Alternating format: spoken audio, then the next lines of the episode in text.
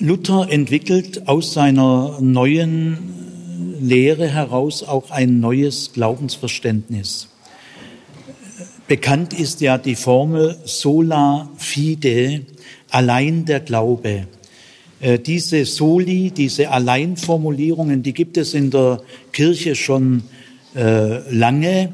Manche dieser Soli gibt es schon im Mittelalter und noch älter. Manche aber sind durch Luther ganz neu geschaffen worden. Also das Solus Deus, Bach sagt ja auch Soli Deo Gloria, allein Gott die Ehre, also insofern Solus Deus, allein auf Gott kommt es an, das gibt es schon viele Jahrhunderte, lehrt Luther natürlich auch wie alle Christen. Und auch das Sola Gratia gibt es auch schon im Mittelalter und vielleicht noch früher, weiß ich gar nicht ganz genau, ist also nichts, was Luther neu geschaffen hat. Aber es gibt jetzt einige Soli, die hat es noch nie so gegeben. Solo verbo, allein das Wort. Dann solus Christus, allein Christus, ist auch neu. Dann sola fide, allein der Glaube. Und sola scriptura ist nicht neu. Gibt es auch, die Formel gibt es auch schon im Mittelalter. Aber Luther versteht sie neu. Das heißt also, bei dem Sola Scriptura kommt es ganz drauf an, was versteht man darunter.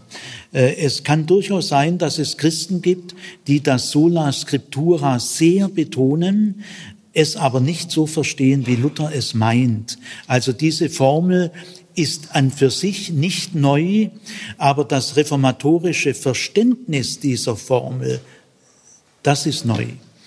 Also Sola Fide ist neu. Da merkt man schon, wie wichtig also der Glaube für Luther ist. Und neu ist auch, dass Luther zum Beispiel sagt, die Sünde besteht im Unglauben.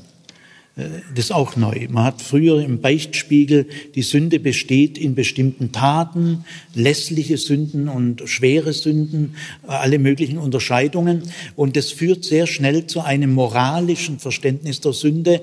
Sünde sind schlechte Taten. Nein, Luther sagt, die Sünde besteht im Unglauben. Und aus dem Unglauben heraus entstehen dann auch bestimmte Taten. Aber die Sünde ist der Unglaube, gell? Zum Beispiel, Luther sagt nicht, die Sünde ist der Ungehorsam. Das sagt er nicht.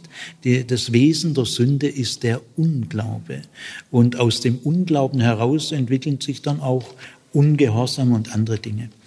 Also, Luther hat auch ein neues Glaubensverständnis, das sich sehr eng an die Bibel anschließt, an Paulus anschließt, und das es so im Mittelalter nicht gegeben hat. Jetzt, wie kommt Luther zu seinem Glaubensverständnis, zu seinem neuen reformatorischen Glaubensverständnis?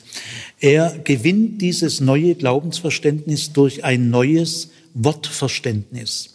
Und deswegen muss ich jetzt ein bisschen, so 10 Minuten, über Luthers neues Wortverständnis einige sagen, weil sonst kann man das Glaubensverständnis gar nicht erklären. Neu an den Soli, die Luther zu Recht zugeschrieben werden, ist vor allem das Solo Verbo. Aus dem Solo Verbo ergibt sich das Solus Christus, aus dem Solo Verbo ergibt sich das Sola Fide und aus dem Solo Verbo ergibt sich das Sola Scriptura. Das Sola Verbo, Solo Verbo, ist wichtiger als das Sola Scriptura, denn das Sola Scriptura, reformatorisch verstanden, ergibt sich aus dem Solo Verbo. Und jetzt kurz, was meint Luther mit allein das Wort? Diese Formel Solo Verbo ist in der Christenheit, in der evangelischen Christenheit, in evangelischen Gemeinschaften viel unbekannter als das Sola Scriptura. Und unbekannt, weithin unbekannt ist auch, dass das Sola Scriptura nur in Anführungszeichen, nur die Folge des Solo Verbo ist. Da muss man also Luther schon ein bisschen besser kennen, gell? Also Solo Verbo meint bei Luther allein das Wort. Mit allein das Wort meint Luther allein das Evangelium. Solo Evangelii ist das Gleiche wie Solo Verbo. Man kann statt allein das Wort genauso auch sagen, allein das Evangelium. Was meint Luther mit Evangelium? Die Zusage, die Versprechungen, die von Gott oder von Jesus Christus in der Bibel stehen. Das Versprechen Gottes. Gott gewinnt die Menschen durch seine Versprechen. Er verspricht uns Dinge. Er sagt uns bestimmte Dinge zu. Wenn Luther das Versprechen Gottes, die Zusage, lateinisch promissio, so betont, dann führt er damit eine Unterscheidung in der Bibel ein, die es abgesehen von Luther nicht gibt, also außerhalb der reformatorischen Theologie nicht gibt. Sie ist neu. In den heutigen Freikirchen muss man von Fall zu Fall sehen, ob diese Unterscheidung vorhanden ist. Nämlich Luther unterscheidet zwei Sorten von Gottes Wort. Gottes Wort hat zwei Sorten. Es gibt das Gesetz und das Evangelium. Diese Unterscheidung ist grundlegend für Luther. Mengenmäßig ist das Evangelium vielleicht 0,5 Promille oder 0,5%, also nur ein ganz kleiner Teil. In der Bibel ist Evangelium, aber dieser Teil ist entscheidend. Alles, was nicht Evangelium ist, ist Gesetz. Mit Evangelium meint also Luther alles, was Gott uns durch das Wort schenkt. Gott schenkt uns alles Entscheidende. Aber Gott will auch was von uns. Das ist Luther schon auch wichtig. Ich erinnere mich gerade an ein Seminar, das ich immer wieder mal an der BH mit einem Kollegen gegeben habe. Und es hieß so, unsere persönliche Glaubenskarriere. Und da konnten also Leute dran teilnehmen, die mit der wissenschaftlichen Theologie irgendwie, mit der modernen Bibelwissenschaft starke Probleme haben, haben wir so drüber gesprochen. Und jeder, der an diesem Seminar teilnehmen wollte, musste sich am Anfang bereit erklären, aus seinem Leben zu erzählen. Also jeder kam mal dran und konnte eine halbe Sitzung so bestimmte Dinge aus seiner Erfahrung erzählen. Und ich erinnere mich, dass eine liebenswürdige Studentin da drin war, so leicht christlich geprägt, mehr so volkskirchlich, und die erzählte, die hat gar nicht Theologie studiert, sie hat gefragt, darf ich trotzdem teilnehmen? Und ich sagte, ja. Und dann kam sie mal dran und sagte, ja, Gott hat in ihrem Leben eigentlich immer eine schöne Rolle gespielt von Anfang an. Ihre Oma war christlich und die hat mit ihr gebetet, gell? Und da hat sie so ungefähr sinngemäß gesagt, ja, also Gott ist eine schöne Sache, gell? Das beruhigt mich und es wäre schade, wenn es ihn nicht gäbe, da wird was fehlen. Und ja, sie fühlt sich da einfach so geborgen, bereichert. Und ich habe irgendwie gemerkt, das ist ein bisschen eigentümlich, wie die das erzählt. Gell? Und dann habe ich sie gefragt, sind Sie eigentlich schon mal auf die Idee gekommen, dass Gott auch was von Ihnen will? Guckt sie mich an und sagt, nee, auf die Idee ist sie noch nicht gekommen. Gell? Also Gott ist einfach das schöne Ruhekissen, sage ich mal so, der warme Glanz so im Hintergrund des Lebens. Das ganze Leben hat einfach so einen schönen warmen Hintergrund. Also das lehrt Luther so einfach nicht. Gell?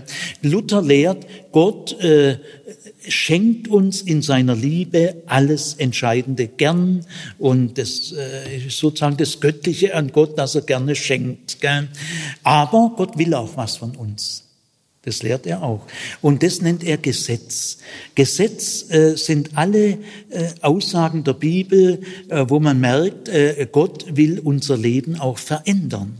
Gell? Die Geschenke sind die Ausgangsbasis dafür, dass sich auch was ändert. Gell?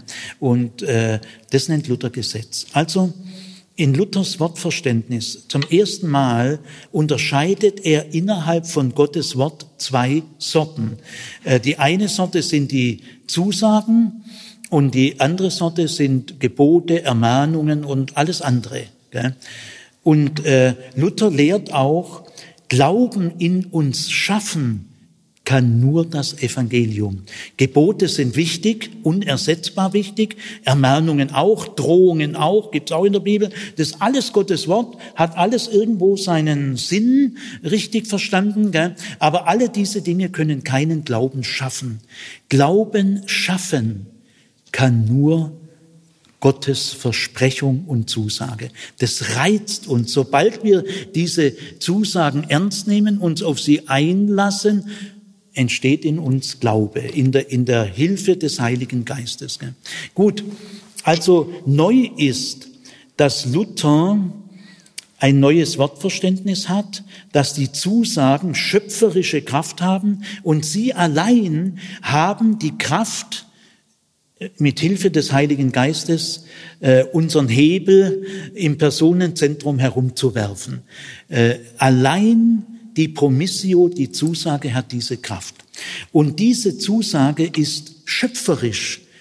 Also Gott appelliert nicht einfach an uns, wärst du bitte so nett und würdest mal an mich glauben. Gell? Also Gott lädt dich ein und du kannst dir das überlegen und dann nimmst du die Einladung an. Das kann man zwar so mal sagen, aber da können sehr leicht Missverständnisse drin stecken. Nämlich in der Scholastik lehrte man, der Glaube ist auf das Wort angewiesen, das biblische Wort, das Wort Gottes, aber Gottes Wort ist auch auf den Glauben angewiesen. Wenn der Mensch nicht glaubt, dann bringt das Wort auch keine Wirkung. Ne? Also der Glaube ist auf das Wort angewiesen und das Wort ist auf den Glauben angewiesen. Das lehnt Luther ab. Der Glaube ist ein Geschöpf des Wortes. Ne? Die Promissio ist nicht nur eine Einladung, das ist sie auch, aber es ist viel mehr. Und die Promissio ist auch nicht nur ein Appell und dann kannst du in deiner Souveränität sagen, ja oder nein. Nein, die Promissio hat selber schöpferische Kraft. Sie ist ein Hammer, der Felsen zerschmettert und sogar dein Herz aufbricht und sie ist schärfer als ein zweischneidiges Schwert. Sie hat schöpferische Kraft, wie Gottes Schöpferworte auch. Oder wie wenn Jesus sagt zu dem Gelähmten, nimm deine Matte, steh auf und lauf in Jerusalem rum. Das ist ein schöpferisches Wort. Das ist kein Appell und das ist auch keine Einladung. Das ist ein autoritatives Wort. Eine Zusage ist nicht eine Bitte, ist auch nicht eine Einladung, das ist ein autoritatives Hoheitswort. Ich mache dir jetzt diese Zusage und diese Zusage stellt dich auf einen neuen Felsengrund und mit der Zusage stehst du dann auch schon auf dem Felsengrund. Also der Glaube wird nicht durch das Wort ermöglicht oder angestoßen. Nein, der Glaube wird geschaffen durch das Wort. Der Glaube kommt in keiner Weise aus dir selbst. Der Glaube kommt nicht aus dir, der Glaube kommt zu dir. Das ist neu. Also die Promissio bewirkt, schafft, nicht ermöglicht, nicht Einladung. Und jetzt kommt es drauf an, wie du antwortest. Es gibt immer wieder Verkündiger, die sagen, ja, also Gott lädt dich schon ein, Gott macht dir Geschenke, aber du musst es auch annehmen, Und wenn du dann das Geschenk annimmst, das ist dein Beitrag. Ich habe mal wirklich in einer großen Predigt, tausende von Leuten, sagt der Redner, 98% macht Gott, aber 2% musst du machen, du musst das Geschenk annehmen. Das ist ein grundlegender Irrtum. Also ich habe mal einer Nichte von mir ein wunderschönes Geschenk gemacht. Gell? Da bin ich heute noch stolz, eine tolle Idee gehabt. Und ich wusste auch, dass diese Nichte sich irrsinnig freuen wird, weil das passte so richtig in ihr Alter damals und so. Gell? Also komm ich, und es war Geburtstag oder ich weiß nicht mehr welches Fest, und überreiche ihr das Geschenk. Jetzt stell dir mal vor, ich sag mal, sie heißt Tabea, sie hieß anders, gell, wir haben keinen Namen sagen. Jetzt sage ich, Tabea, guck mal, ich habe da ein Geschenk, aber du musst es auch annehmen. Ich sagte, du musst das Geschenk auch annehmen. Und dann sagt die Tabea, komm, nimm dein blödes Geschenk und geh heim. Gell, das geht dann ja auf der Senkel. Also das Annehmen ist nicht der menschliche Beitrag, die 2%, die du dann zu deiner Erlösung beiträgst, sondern die Annahme selber wird durch die Promissio gewirkt. Die Promissio gewinnt dein Herz. Und dann sagst du ja. Also der Glaube kommt nicht aus dir. Der Glaube hat schon Entscheidungscharakter. Ich entscheide mich, so kommt es mir vor, so denke ich jetzt mal über mich, man kann sich ja immer auch täuschen. Ich glaube, ich entscheide mich jeden Tag für Jesus Christus, aber dass ich mich entscheiden kann, das kommt nicht aus mir. Das Ja, das du zu Gott sagst, kommt in keiner Weise aus dir selber, sondern es wird durch Gott bewirkt. Also der Glaube ist ein Geschöpf der Promissio. Er ist kein Aneignungsakt des Menschen, Kraft seines guten Willens oder seiner Fähigkeiten. Der Glaube ist kein Aneignungsakt des Menschen, sondern er ist eine Frucht, eine Wirkung der Promissio. Und deswegen gehört alle Ehre Gott. Gut, also der Glaube ist ein Geschöpf des Wortes. Wort und Glaube stehen nicht auf gleicher Ebene. Wort ist auf der Glaube angewiesen und ohne der Glaube ist das Wort machtlos. Nein, das lehrt die Scholastik, aber nicht Luther, sondern das Wort ist nicht auf den Glauben angewiesen, sondern das Wort, wann und wo und an wem Gott will, ubi, quando et quos, das Wort schafft den Glauben. Gott hat in uns, in mir, in euch den Glauben geschaffen und er erhält uns am Glauben. Das ist sein Werk. Also, so kann man dann auch sagen, der Glaube ist ein Geschenk. Er hat Geschenkcharakter. Ich sage mal ein paar Bibelstellen, Römer 2, Vers 4. Weißt du nicht, dass die Güte Gottes dich zur Umkehr bewegt? Oder Jesus sagt im Johannesevangelium, niemand kann zu mir kommen, es ziehe ihn denn der Vater. Nicht ich, ihr habt mich erwählt, niemand hier in diesem Raum hat Jesus erwählt, sondern ich habe euch erwählt. Also das sind so Sätze, die diesen Geschenkcharakter zeigen. Oder ich will zwei andere Bibelstellen bringen, die Luther auch wichtig waren. Ein Pächter findet eines Tages einen Schatz im Acker. Ja, unerwartet, hat mit seinem freien Willen eigentlich nichts zu tun, gell? Er sieht diesen Schatz und der Schatz schafft in ihm eine Freude, weil er weiß, das ist sehr viel wert, 10- oder 100-fache von allem, was ich besitze. Der geht in seiner Freude heim, verkauft alles, was er hat, weil er muss erstmal den Acker kaufen, damit er seriös in den Besitz dieses Schatzes kommt. Sonst wäre es ein Diebstahl. Gell? Also das Gleichnis heißt aber nicht das Gleichnis von der Entscheidung des Menschen. Denn alles zu verkaufen, was man hat, ist eine der tiefsten Entscheidungen, die ein Mensch fällen kann. Die ist dem aber richtig leicht gefallen, gell? Locker. Der in seiner Freude, 2 Tage vorher wäre der noch an seinem Krempel gehängt, der hätte nicht mal die Hälfte verkaufen können, Kraft seines freien Willens, weil du hängst ja an deinem Krempel. Aber Kraft des Schatzes, die Freude ist ein Geschöpf des Schatzes und aus dieser Freude entsteht die Entscheidung. Also kannst du dir auf die Entscheidung nichts einbilden. Oder andere Beispiel, der brennende Dornbusch. Mose hütet die Schafe seines Schwiegervaters Jethro. Jetzt sieht er da einen brennenden Dornbusch, der nicht verbrennt. Und dieser Dornbusch kitzelt jetzt seine Neugierde hervor. Denn Moses sagt, ich will da mal hingehen und mir die Sache mal näher anschauen, warum dieser Dornbusch nicht verbrennt. Moses sagt nicht, da habe ich mich entschieden, neugierig zu werden. Du kannst dich nicht entscheiden, neugierig zu werden, sondern es muss dir etwas begegnen, was dein Interesse und deine Neugier in dir schafft. Und jeder von uns braucht so eine Art brennenden Dornbusch. Der ist der Auslösepunkt. Dass dann Mose vom Weg abweicht und hingeht, ja, das ist doch irgendwie selbstverständlich. Das hätte ich auch gemacht. Ich hätte auch nicht gesagt, ach so, brennender Dornbusch, der nicht verbrennt, ja, das interessiert mich nicht. So reagiert ja keiner. Das heißt, wirklich der Akzent, oder nehmen wir mal Amos. Amos sagt über seine Berufung, wenn der Löwe brüllt, wer fürchtet sich nicht? Und wenn Gott ruft, wer wird nicht Prophet? Weil der Ruf ist so kräftig, er löst sowas aus wie das Gebrüll eines Löwen. Früher, zu Amos Zeiten, hat es noch viele Löwen in Palästina gegeben, die haben im Jordangraben, haben die gelebt, da war Dschungel, und wenn sie Hunger hatten, sind sie rausgekommen über die Felder, und wenn ein Bauer auf dem Feld in der Nähe des Jordangraben auf dem Feld einen Löwen brüllen hört, dann wusste er, dass es so ziemlich das letzte Geräusch war, das er in seinem Leben gehört hat. Gell? Weil der Löwe hat Witterung bekommen. Da fährt ihm die Angst in die Knochen.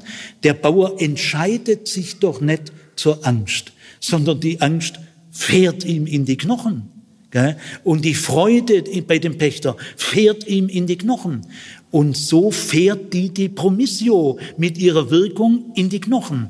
Denn es ist Gottes schöpferisches Wort. Gell? Und das ruft deinen Glauben hervor. Und deswegen kannst du dir auf den Glauben nichts einbilden. Gut, der Glaube ist also Geschenk. Gerade weil der Glaube ein von Gott gewirktes Geschenk ist, ist er identisch bei Luther mit Heilsgewissheit. Glaube ist für Luther immer ein gewisser Glaube. Ich bin mir nicht meines Glaubens gewiss, sondern ich bin mir des Heils gewiss. Das heißt, ich bin mir der Liebe Gottes gewiss. Also Luther lehrt keine Glaubensgewissheit, die gibt's auch nicht. Ich lasse mich auch nicht auf meinen Glauben taufen, sondern auf Gottes Wort. Also gerade im Geschenkcharakter liegt der Grund, dass Luther sagt, Gottes Geschenke, die stimmen auch. Die sind auch ernst gemeint. Gott führt dich nicht an der Nase rum. Ein Geschenk, das Gott dir macht, darauf kannst du bauen. Also Luther lehrt zum ersten Mal Heilsgewissheit. Glaube ist nicht vage Hoffnung, sondern Heilsgewissheit. Allerdings lehrt Luther keine Heilssicherheit. Das ist noch ein Unterschied. Erstens also einmal, die Gewissheit bezieht sich nicht auf meinen Glauben, auf mich, sondern ich bin mir Gottes Treue gewiss, gell, die sich in der Promissio zeigt. Aber diese Gewissheit ist keine Sicherheit, denn diese Gewissheit wird immer angefochten, immer wieder. Die Anfechtung und der Zweifel sind bei Luther nicht Unglaube oder Sünde, sondern Anfechtung und Zweifel sind völlig normal. Es gibt keinen Glauben ohne Zweifel. Ich würde sogar sagen, wer nicht richtig zweifeln kann, der kann auch nicht richtig glauben. Also der Glaube, er schafft Gewissheit, aber die Gewissheit wird immer wieder angefochten. Heilssicherheit wäre ja, ich bin mir ganz sicher, ich habe gar keine Anfechtungen mehr, gar keine Zweifel. Nein, sagt Luther, das gibt's gar nicht. Gell? Trotzdem ist es eine Gewissheit. Gell? Wenn natürlich einer immer nur zweifelt, sein ganzes Leben lang und ständig jeden Tag voller Anfechtungen ist, da würde Luther sagen, das ist auch nicht gerade normal. Gell? Also der Glaubende freut sich erstmal, da wurde ich fröhlich. Und in der Freude, gell? Aber die Freude, über die verfügst du nicht, du hast auch deine Durststrecken, gell? Du kannst ganz schön auf die Nase fallen, das gehört alles zur Heilsgewissheit dazu. Ja. Dann will ich mal einiges kurz sagen über Glaube und Vernunft. Für Luther können sich Glaube und Vernunft nicht wirklich widersprechen. Wenn das jemand behauptet, dann sind irgendwo Missverständnisse, spielen eine Rolle, denn die Vernunft ist genauso Gottes Geschenk wie der Glaube. Also beide kommen von Gott aus seiner Liebe, sie sind wertvolle Geschenke und deswegen können sie sich im tiefsten nicht widersprechen. Der Glaube liegt auf einer anderen Ebene wie die Vernunft. Niemand kann sagen, liebe Leute, ich bin sehr intelligent, ja, ich habe einen Doktortitel oder ich bin Akademiker, ich bin Wissenschaftler, also ich kann nicht glauben, weil ich so intelligent bin. Nein, Das geht nicht. Glaube und Intelligenz oder kritisches Denken liegen auf verschiedenen Ebenen. Sie können sich schon mal reiben, aber im tiefsten widersprechen, ein kontradiktorischer Gegensatz können sie nicht sein. Also Glaube und Vernunft sind Schwestern. Der Glaubende achtet die Vernunft, nämlich coramundo, im Blick auf die Welt. Ohne Vernunft können wir nicht einmal den Verkehr in Tübingen oder Stuttgart organisieren. Mit Irrationalismus geht es nicht. Also der Glaubende wird die Vernunft hoch schätzen als eine kostbare Gabe Gottes, die aber in Bezug auf Gott keine nennenswerte Rolle spielt, in Bezug auf mein weltliches Leben eine enorme Rolle spielt. Deswegen unterscheidet Luther auch sehr stark zwischen Glaube und Aberglaube. Nicht alles, was sich die Leute einbilden, ist ein Glaube. Es gibt sehr viel Aberglaube. Oder ich sag's mal mit meinen Worten, es gibt viele schräge Vögel in der Religion. Viele Leute werden in religiösen Gruppen, auch in christlichen Gruppen, irgendwie leicht komisch. Und sie merken das in den Gruppen gar nicht mehr. Erst wenn man mal weggeht und mal ein Jahr weg ist, ach so, das ist ja draußen im Leben, ist ja ganz anders. Also der Glaube verachtet die Vernunft nicht, er ist nicht bildungsfeindlich. Luther hat Schulschriften geschrieben und hat den Bauern und den Handwerkern gesagt, Leute, schickt eure Kinder in die Schule, das sind christliche Eltern verpflichtet. Luther lehrte also schon, obwohl sie noch gar nicht da war, die allgemeine Schulpflicht, und er hat auch gelehrt, dass Frauen Lehrerin sein können. Das hat bis dahin keiner gesagt. Auch Frauen können an staatlichen Schulen Lehrer sein, hat Luther schon gelehrt. Das kam erst 200 Jahre später.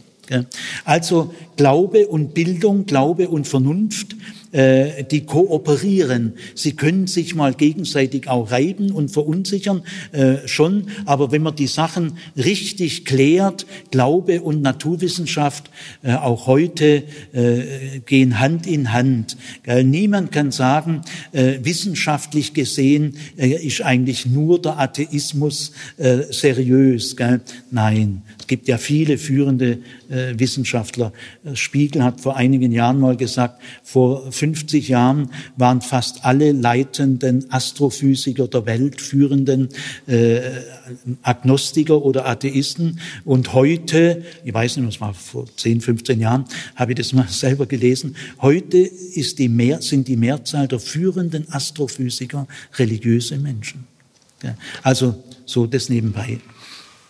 Dann, also der Glaube ist bildungsoffen.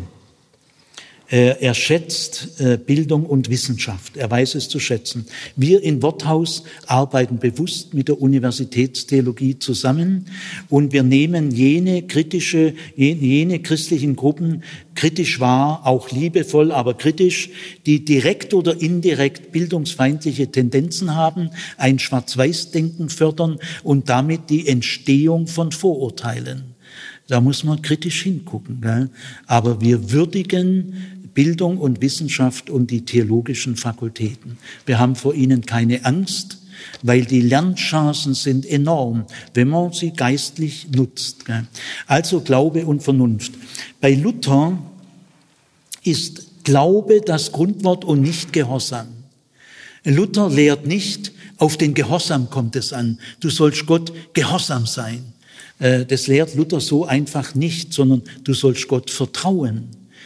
Zwischen Gehorsam und Vertrauen oder Glauben, ich werde gleich nachher noch sagen, Luther versteht unter Glauben in erster Linie Vertrauen, aber nicht nur, es kommt noch mehr dazu. Aber Vertrauen ist der grundlegende Teil bei Glauben. Deswegen heute in der Schule oder so, ich benutze das Wort Glauben selten und nur halt, wenn ich es bewusst einführe, weil man sagt ja heute auch, ich glaube, dass morgen schönes Wetter wird. Der Begriff Glaube ist auch irgendwie heute verhunzt, meint ja, ich nehme an oder ich vermute, das meint ja Glauben nicht. Glauben meint in erster Linie Vertrauen. Also Luther lehrt zum Beispiel nicht, wie es jahrhundertelang gelehrt wurde, das Wesen der Sünde ist der Ungehorsam. Man hat jahrhundertelang den sogenannten Sündenfall so ausgelegt, Gott gibt doch ein Gebot von dem Baum mitten im Garten, dem Baum des Guten und der Erkenntnis des Guten und Bösen sollst du nicht essen, denn wenn du von dem isst, wirst du sterben. Gell? Und jetzt die Eva und der Adam ja gleich mit, gell? Essen beide von diesem Baum. Ja, das ist doch ungehorsam. Sie halten Gottes Gebot nicht. So legt es Augustinus aus, Thomas von Aquin. Das war die allgemeine Auslegung. Oder Abraham hört den Ruf, verlasse dein Vaterland, deine Vaterstadt, dein Vaterhaus und ziehe in ein Land, das ich dir zeigen werde. Also Abraham war gehorsam. Ich höre auch Unterrichtsstunden, wenn ich Tagespraktikum, gell? Also Eva und Adam waren ungehorsam.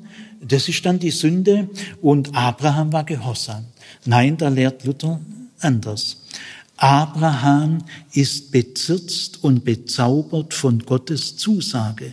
Denn der Ruf an Abraham heißt, verlasse deine Vaterstadt, dein Vaterhaus, ziehe in die Fremde, in ein Land. Aber jetzt geht's los. Das ich dir zeigen werde, also Gott hat das alles schon vorbereitet, hat sich das schon genau überlegt. Und ich werde deinen Namen groß machen und in dir sollen gesegnet werden alle Völker.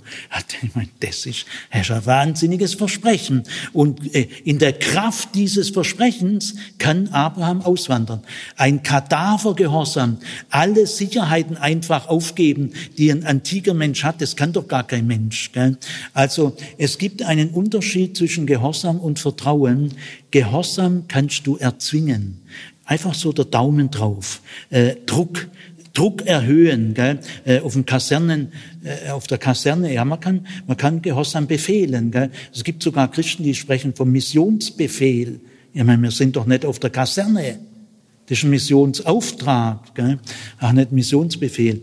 Also, Luther lehrt, das Grundwort ist Glaube, Vertrauen. Der Sündenfall besteht im Misstrauen, im Unglauben. Statt Unglauben können wir heute sagen Misstrauen. Die Schlange sagt, sollte Gott wirklich gesagt haben, gell? Der will dir vielleicht was vorenthalten, weißt? Du verpasst vielleicht was, gell? Du versäumst was, gell? Dir geht was raus, wenn du Gott ernst nimmst. Das ist ja die große Angst der Sünder, dass sie was verpassen. Gell? Ja, das ist Misstrauen. Wenn ich Gott ernst nehme, da kann ich meine eigenen Interessen nicht mehr so verfolgen. Gell? Gott macht mir dann meistens einen Strich durchs Leben. Also ich weiß doch am besten, was meine Interessen sind. Das weiß doch ich am besten. Ja, dann isst man vom Baum des Guten und Bösen, weil dann lebst du aus dir selber. Aber Vertrauen heißt, Gott weiß besser, was du willst, als du selber. Gott kann besser dich leiten als du. Gott steht dir näher als du dir selber. Das ist dann Vertrauen. Also Luther lehrt, es geht um Vertrauen und dann im Gefolge, sekundär, tertiär, wenn Kinder den Eltern wirklich vertrauen, dann werden sie auch ihren Willen ganz anders gegenüberstehen. Gell? Die Aufgabe der Eltern ist, Vertrauen in den Kindern zu wecken, nicht Gehorsam zu fordern. Wer kein Vertrauen schaffen kann, der soll bitte auch kein Gehorsam verlangen. Es geht darum, Vertrauen zu wecken. Also für Luther ist erstmals, und das überwindet diese moralisierende, gesetzliche Art, mit der Frömmigkeit umzugehen, unterschwellig ist doch immer der Gehorsam. Gell? Bei Hitler hat man ja mal gemerkt, die Deutschen sollten nicht so gehorsam sein. Sie sollten vielleicht mal besser der Ungehorsam lernen. Das Wort Gehorsam hat seine Unschuld längst verloren. Übrigens, Jesus selber spricht nie von Gehorsam. Paulus sagt mal Glaubensgehorsam, aber da hat Luther schon erkannt, da ist der Glaube leitend, nicht Gehorsam. Glaubensgehorsam meint einen Gehorsam, der aus dem Glauben resultiert, nicht ein gläubiges Gehorchen. Also bei dem Wort Glaubensgehorsam liegt der Ton auf dem Glauben, der ist leitend. Gut, jetzt noch, wie soll eigentlich der Glaubende mit einem nicht Nichtglaubenden umgehen, nach Luther. Luther lehrt, der Glaube ist ein reines Geschenk. Kein Mensch hat dieses Geschenk verdient, niemand. Also, wenn du ein Glaubender bist, wenn Gott in dir den Glauben geschaffen hat und dich bis heute am Glauben erhalten hat, dann hast du keinen einzigen Grund, nicht mal in Andeutung, auf einen Nichtglaubenden herunterzuschauen, ihn irgendwie abzuwerten. Dann betrachtest du nämlich doch den Glauben ein bisschen als ein Besitz von dir. Gell? Ich bin bekehrt. Das ist wie, ich habe die Eigenschaft, das ist schon Teil meiner Persönlichkeit, ich bin bekehrt. Nein, Luther sagt, ich bin gerechtfertigt, ich bin geliebt. Gell? Aber er sagt nicht, ich bin bekehrt, weil da ist immer ein bisschen Selbstlob dabei.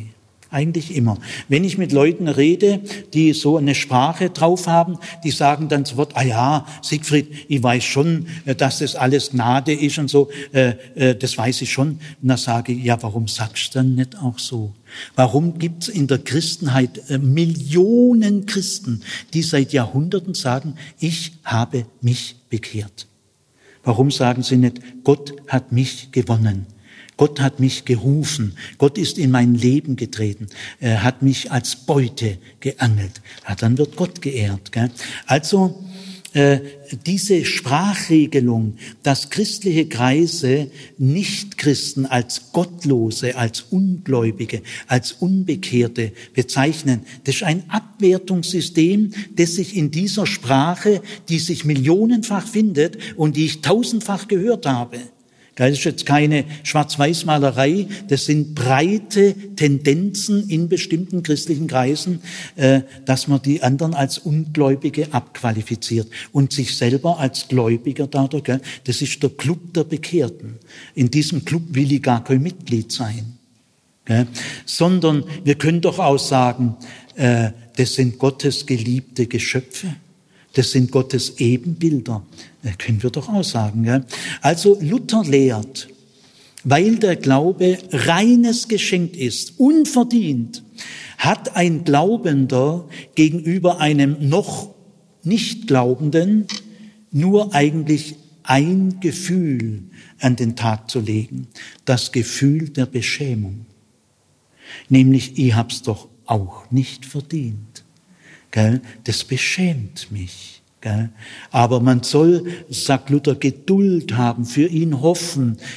Wir können ja immer nur sagen, er glaubt noch nicht. Mehr können wir eigentlich nicht sagen. Und wir schulden das Glaubenszeugnis.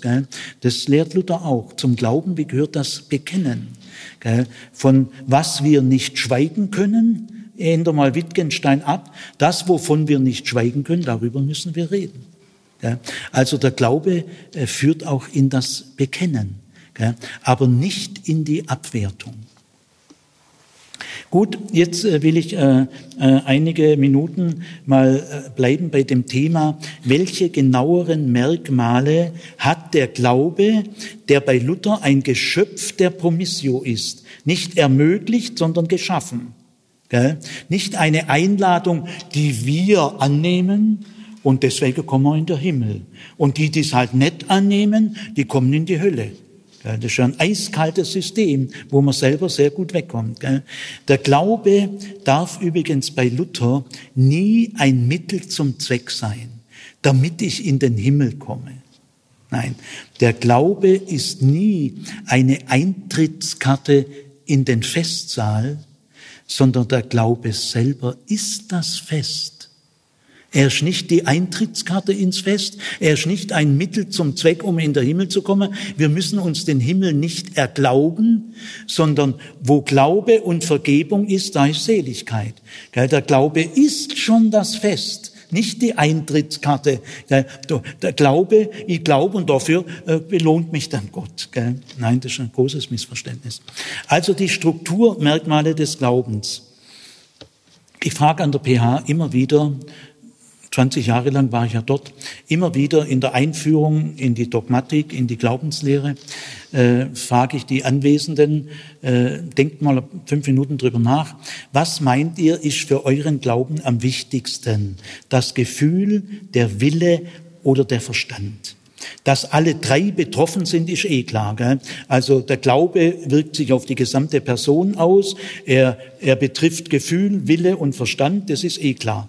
Aber ich möchte es jetzt mal genauer wissen, weil das ist für die reformatorische Theologie ganz fundamental wichtig. Sind diese drei Dinge gleich wichtig?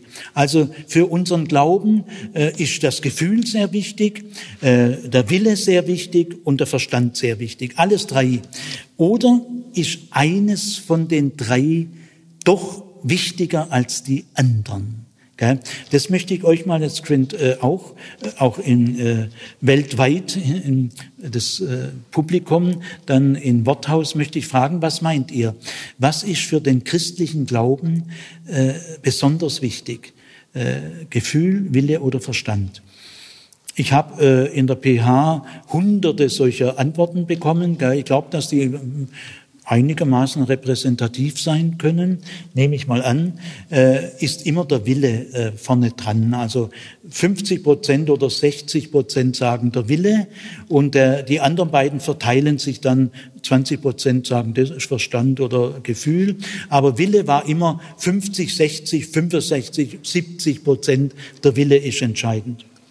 Nein, das lehrt Luther nicht. Der Wille ist zwar wirklich sehr wichtig, er ist ja so zentral wie das Herz selber. Denn unser Wille kommt aus dem Herzen heraus, also er hat ganz fundamentale Bedeutung, aber trotzdem lehrt Luther nicht, dass der Wille das Wichtigste ist, sondern Luther, Schleiermacher und eigentlich alle großen Lehrer der Christenheit, aber bleiben wir mal bei Luther, weil bei ihm ist es am klarsten. Luther lehrt glasklar, das Wichtigste für den Glauben ist das Gefühl. Wenn ich das sage, ob ich mich jetzt auf Luther berufe oder auf die Bibel, das lehrt die Bibel auch, gell? Da sagen immer die schon, aber Herr Zimmer, das Gefühl ist doch launisch, das ist doch labil, das kann mal wegbleiben, da hängt man mal durch, das Gefühl ist doch ein Auf und Ab, das ist doch eine Achterbahn. Da sage ich, ja klar, das weiß ich auch und das weiß der Martin Luther auch, das stimmt. Trotzdem ist das Gefühl entscheidend. Auch wenn es launisch ist und Schwankungen unterliegt, ja, da darf man sich nichts vormachen, man muss realistisch sein, gell? Aber trotzdem, das Tiefste im Menschen ist das Gefühl. Gell? Descartes lehrt ja cogito ergo sum, ich denke, also bin ich, ist nicht wirklich überzeugend. Viel tiefer wäre senso ergo sum, ich fühle, also bin ich. Der Säugling fühlt erstmal. Also die Gefühle sind sehr tief, die reichen am tiefsten, in die tiefsten Schichten, in unseres Herzens Grund. Und da lehrt Luther ja auch über unsere Gefühle, Luther nennt es Affekte, Affektus. Aber das ist das, was wir heute als Gefühl bezeichnen. Gell? Luther hat eine Affektenlehre, dass die ganz entscheidend ist, was du spontan aus dem Bauch raus spontan machst, das zeigt am tiefsten, wer du bist. Das Wesen der Person zeigt sich in dem, was die Person spontan macht, in Sekundenschnelle. Da kannst du gar nicht nachdenken. Gell? Ja, nein, es ist das Gefühl, gell? Weil du kannst zu Gott nicht Ja sagen ohne Gefühle. Du kannst nicht gefühlskalt sagen, ah ja, na, glaube halt an dich. Es gibt ja ein griechisches Modell, was eine Entscheidung ist. Ein Wanderer am Scheideweg, er kommt an eine Weggabelung und muss sich dann entscheiden, gehe rechts oder links. Und dann lehrt die griechische Philosophie, das ist das Wesen einer Entscheidung. Wir sind zur Entscheidung verdammt. Stimmt auch, wir müssen uns immer wieder mal entscheiden. Aber so eine Entscheidung gibt's nicht bei Gott. Weil der Wanderer ist ganz Herr seiner selbst, er ist ganz cool, ganz nüchtern, ganz konzentriert, er wägt ab, Pro und Contra und dann entscheidet er sich, er geht in die oder die Richtung. Aber so kommt niemand zu Gott, denn wenn Gott in dein Leben tritt, wenn die Promissio dein Herz aufbricht, bist du tief bewegt und erschüttert. Voller Freude, voller Begeisterung, voller Erleichterung, aber vielleicht auch voller Beschämung, voller Erschütterung, voller Gewissensbisse, es kann alles. Aber du bist auf jeden Fall tief erschüttert. Genauso wie wenn du in Trauer fällst, du bist der Trauer gar nicht mächtig. Du kannst nicht sagen, ich bin ein mündiger Mensch, ich habe einen freien Willen. Nein, die Trauer fällt über dich. Und so auch hier. Also du kannst zu Gott nur Ja sagen, in tiefer Erschütterung deines Gewissens und Herzens. Und diese Erschütterung, sei sie positiv oder selbstkritisch, Buße, diese Erschütterung hast du nicht in deiner Verfügung. Also, weil die Gefühle bei dem Ja zu Gott eine enorme Rolle spielen. Die Liebe ist ja ein Gefühl, die Hoffnung ist ein Gefühl. Natürlich stecken auch Überzeugungen mit drin und alles mögliche, aber entscheidend, Zuversicht ist ein Gefühl. Freude ist ein Gefühl. Und Jesus Christus ist das Erfreulichste, was Christen in religiöser Hinsicht kennen. Jesus Christus ist erfreulich. Also, und diese Freude spürst du und diese Erleichterung. Also das Entscheidende ist das Gefühl. In der europäischen Geistesgeschichte, Philosophiegeschichte hat man das Gefühl jahrhundertelang bis in die zweite Hälfte des 20. Jahrhunderts auf der Ebene von Zahnschmerzen eingestuft. Die europäische Philosophie hat das Gefühl unglaublich verachtet. Und deswegen gebildete Menschen, die beruflich kompetent sind. Man spricht heute aber zu Recht auch von der emotionalen Intelligenz. Was nützt dir deine Bildung, wenn du gefühlsarm bist? Wie schön, dass es so warmherzige Menschen gibt. Also das Entscheidende ist das Gefühl. Es gibt keinen gefühlsneutralen Willen. Und es gibt kein gefühlsneutrales Denken. Der Wille kann sich selber gar keine Ziele setzen. Es geht gar nicht. Die Vernunft kann sich keine Ziele setzen. Glaubt es nicht, das ist eine Selbsttäuschung. Sondern Ziele erwachsen aus unseren Interessen. Und unsere Interessen erwachsen aus dem Interessanten. Aus dem Interessanten, dem Spannenden, dem Reizvollen, dem Faszinierenden. Daraus erwachsen unsere Interessen. Und dann daraus entwickeln sich unsere Ziele. Also Wille und Verstand sind wichtig, aber entscheidend ist das Gefühl. Und das macht uns bescheiden. Wenn ihr nämlich sagt, mein Wille war das Wichtigste, dann kommen wir so in die Richtung, ich habe mich für Gott entschieden. Ich sage dann den schwäbischen Nachwuchstalenten in Ludwigsburg, stell dir mal vor, du wärst in der Mongolei geboren und deine Eltern wären eben muslimische Kaufleute.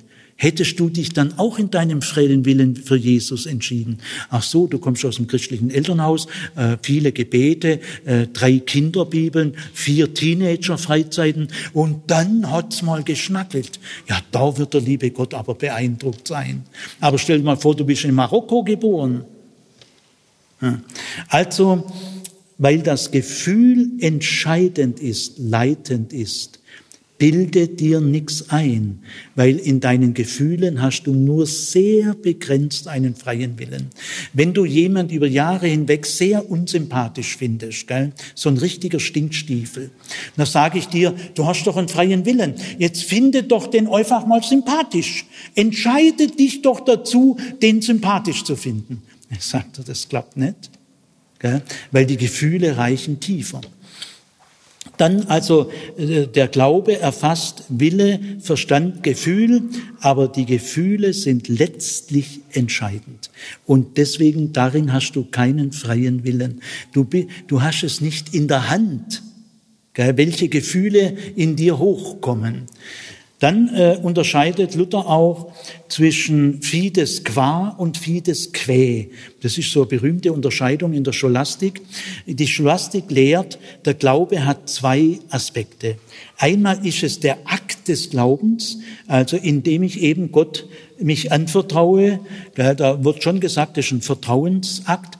Und dann aber ist es auch, was ich glaube. Also Fides qua meint der Glaubensakt selber, das Vertrauen. Aber Fides quae ist, was glaube ich eigentlich? Der Glaube hat ja auch Inhalt. Ich glaube ja nicht, ich habe ja kein Aberglauben. Ich bin ein christlicher Gläubiger. Also es hängt dann schon mit Jesus Christus und mit der Bergpredigt. Also es gibt einen Inhalt. Und da lehrt die Scholastik, der Glaube hat auch eine Erkenntnisdimension eine Wahrheitsdimension, das bejaht Luther natürlich, und der Glaube ist auch ein Fürwahrhalten, ein Zustimmungsakt zur Lehre der Kirche. Ein gläubiger Mensch im Mittelalter, der sagt, doch, meine Kirche, die lehrt es und ich stimme dem zu. Das ist ein Akt der Zustimmung. Ich halte das für wahr, was meine Kirche lehrt. Weil wenn ich das nicht für wahr halte, dann bin ich auch kein Gläubiger. Gell? Also ich stimme auch der Lehre meiner Kirche zu. Das ist das die Fides Quae. Und da sagt Luther, ja, der Glaube hat schon eine Erkenntnisdimension. Es ist kein Feld-, Wald- und Wiesenglauben. Ich glaube nicht irgendwie was vor mich hin, sondern der Glaube hat einen klaren Inhalt. Ich glaube, dass Jesus Christus in seinen Versprechungen, in seinem Tod und seiner Auferweckung für mich die entscheidende Grundlage im Leben und im Sterben ist. Das ist ein klarer Inhalt. Also Glaube ist nicht nur Urvertrauen. Nein, das ist sehr inhaltsbezogen. Aber Luther lehrt, die Erkenntnisdimension des Glaubens ist unverzichtbar, sie ist wichtig, aber entscheidend ist die Fides Qua, der Akt im Vertrauen, mich Gott in die Arme zu legen. Das ist entscheidend. Dann, der Glaube hat auch Buße, ein Bußelement. Er ist selbstkritisch. Die Buße bedeutet immer Umkehr. Im Glauben merke ich auch meine Fehler. Also im Glauben werde ich auch selbstkritisch. Es gibt kein Glaube, in dem ich nicht selbstkritisch werde. Professor Jüngel hat immer gelehrt in Tübingen, ihr dürft schon die Kirche kritisieren, ihr dürft sie auch hart kritisieren, dürft ihr schon. Aber eure Selbstkritik sollte genauso entwickelt sein wie eure Kirchenkritik. Wenn die Kirchenkritik weit entwickelt ist und die Selbstkritik ganz schwach, das bringt nichts. Also Kirchenkritik und Selbstkritik sollten auf Augenhöhe entwickelt sein. Ich fand einen guten Satz. Also ein Christ tut immer auch Buße. Er bereut auch viele Dinge. Aber die Reue ist jetzt nicht mein Beitrag, damit Gott mir vergeben kann. Luther lehrt, es mag mit deiner Reue sein, wie es ist. Glaube doch, vertraue dich der Zusage an. Und die Reue wird schon noch kommen. Also, dass ein Christ durchs Leben gehen kann ohne Reue, das hält Luther für völlig ausgeschlossen. Ein Christ wird immer wieder beschämt sein und Dinge bereuen. Aber das nehmen wir so sekundär zur Kenntnis. Aber im Vordergrund steht Hoffnung, Liebe und Vertrauen. Aber die Buße zeigt, der Glaube hat eine selbstkritische Seite. Und dann lehrt Luther noch, zum Glauben gehört das Bekennen, dass ich mich dazu öffentlich, privat, dies und jenes, wenn es Zeit ist, jeder Christ ein Zeuge Jesu. Dann Glaube und Werke. Luther lehrt, dass wir gerechtfertigt, anerkannt, geliebt von Gott sind, allein sola fide, allein durch den Glauben. Ohne die Werke, die vorausgehen oder nachfolgen. Wir werden nicht aufgrund der Wirksamkeit unseres Glaubens in der Gesellschaft oder in der Familie gerechtfertigt. Also Gott rechtfertigt uns, akzeptiert uns, anerkennt unseren Glauben rein, dieses Vertrauen, das wir in ihn setzen. Aber das heißt bei Luther nicht, dass es auf die Werke nicht ankommt. Doch, es kommt enorm auf die Werke an. Denn Luther lehrt, aus dem Glauben werden viele Werke folgen. Er weist zum Beispiel auf die Bergpredigt hin, ihr seid das Salz der Erde, ihr seid das Licht der Welt, dass die Menschen eure guten Werke sehen und dann den Vater im Himmel loben. Wenn die Menschen die guten Werke der Christen sehen, ja, werden sie doch sagen, Sapperlot, das muss ein Guter sein, der in ihnen dieses Gute möglich gemacht hat. Also ein Glaube folgt auf jeden Fall, aus dem Glauben folgen auf jeden Fall gute Werke. Der Nächstenliebe, der Fürsorge, des Tröstens, des Ermunterns. Wenn aus dem Glauben keine guten Werke folgen, liegt gar kein Glaube vor. Dann ist es eine reine Selbsttäuschung. Da spricht Luther vom erdichteten Glauben. Die erdichten sich ihren Glauben. Nein, der Glaube zeigt sich, inkarniert sich in guten Werken, die dem Mitmenschen zugutekommen. Selbstkasteiung, sagt Luther, bringt doch niemand was. Das Fleisch abtöten, ja. tu lieber die Zeit für deinen Nächsten investieren. Gell? Also Glaube und gute Werke hängen bei Luther ganz eng zusammen. Sie folgen notwendig. Gell? Aber die Rechtfertigung geschieht nicht um der Werke willen, sondern allein um des Glaubens willen. Das Weltgericht, und da nähere ich mich jetzt dem Ende, ist ja ein Gericht nach den Werken, nicht nach dem Glauben. Das hätten manche Christen so gern, gell? Im Johannesevangelium heißt es zwar, das steht aber nur im Johannesevangelium, wer glaubt, wird nicht gerichtet. Das ist aber Spezialauffassung von Johannes, denn er versteht unter Gericht immer Verdammung, Verdammungsgericht. Paulus aber versteht unter Gericht, wir werden alle, wir Christen auch und wir Menschen alle, wir werden alle offenbar werden vor dem Richtstuhl Christi. Und es wird nach den Taten gerichtet, nicht nach dem Glauben. Das kann ja gar nicht sein, weil der Glaube ist ja ein Geschenk. Die werden doch nicht nach den Geschenken Gottes gerichtet, sondern was wir aus den Geschenken gemacht haben. Das ist interessant. Und was andere, die dieses Geschenk nicht hatten, was die Sapperlot auch Gutes getan haben. Da werden manche tiefe Christen aber sehr verdattert sein. Was in Ärzte ohne Grenzen oder was Muslime schon an Nächstenliebe getan haben. Also die Werke sind sehr wichtig. Es ist ein Gericht nach den Werken. Ich war arm, ich war nackt, ich war krank, ich war gefangen. Und ihr habt mich besucht. Also das Gericht nach den Werken. Und da sieht man im Gericht, dass das Leben sehr wichtig ist. Also Gott schaut das Leben schon nochmal an.